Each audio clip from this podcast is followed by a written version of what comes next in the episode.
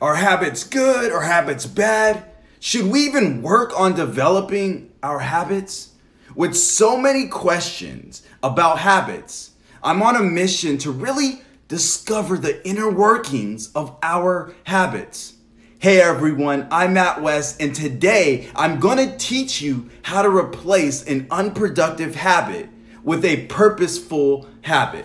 Now, according to studies, our daily lives include hundreds of routine habits that we do daily, whether that's brushing our teeth, making our bed in the morning, making that morning cup of joe, or even scrolling through Instagram. These are just a few of the tasks that our brains have automated to the point that we hardly need to think about them.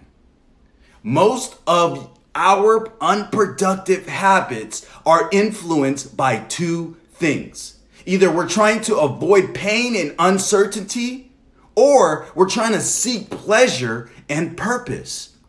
Today, I'm going to teach you the exact things you can do to create purposeful habits.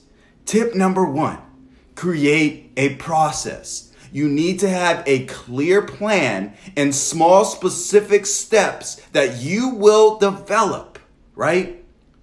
Why is this important? One reason is because life is going to happen. There's going to be things in life that are unpredictable. And you will have to be able to manage that predict unpredictability. And you need to have the ability to stay on track and not be derailed when you have to deal with the stress in your life. What are you going to do when you have to manage a stressful situation? Here's an example. You're stressed out, you're at home or you're at work, right? In that moment, you can start doing something that will immediately de stress you, like a process of deep breathing. First, it starts with the awareness that you are stressed out, right? And then you need to get into the habit of doing deep breathing exercises for one minute. This way, if you have a stressful situation, you can deal with it in that moment. You have to have a clear plan for what you will do instead of your unproductive habit and align it with a meaningful goal that you're working towards daily. Tip number two replace triggers. If you enjoy eating junk food while you are watching Netflix, then discover a different process of relaxing or de stressing when you experience burnout or stress. Create a process that will make it simple for you to follow on your way to replacing an unproductive habit.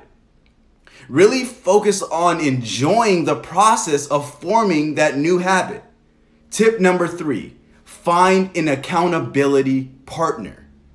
Someone you can connect with that has the same mindset and is really aligned to the systems of improving the quality of your life. This will create a way that will allow you to hold each other accountable and celebrate the wins together. Knowing that someone else expects you to continuously improve is an external motivator that you can stack with your internal drive to continue on improving the quality of your life.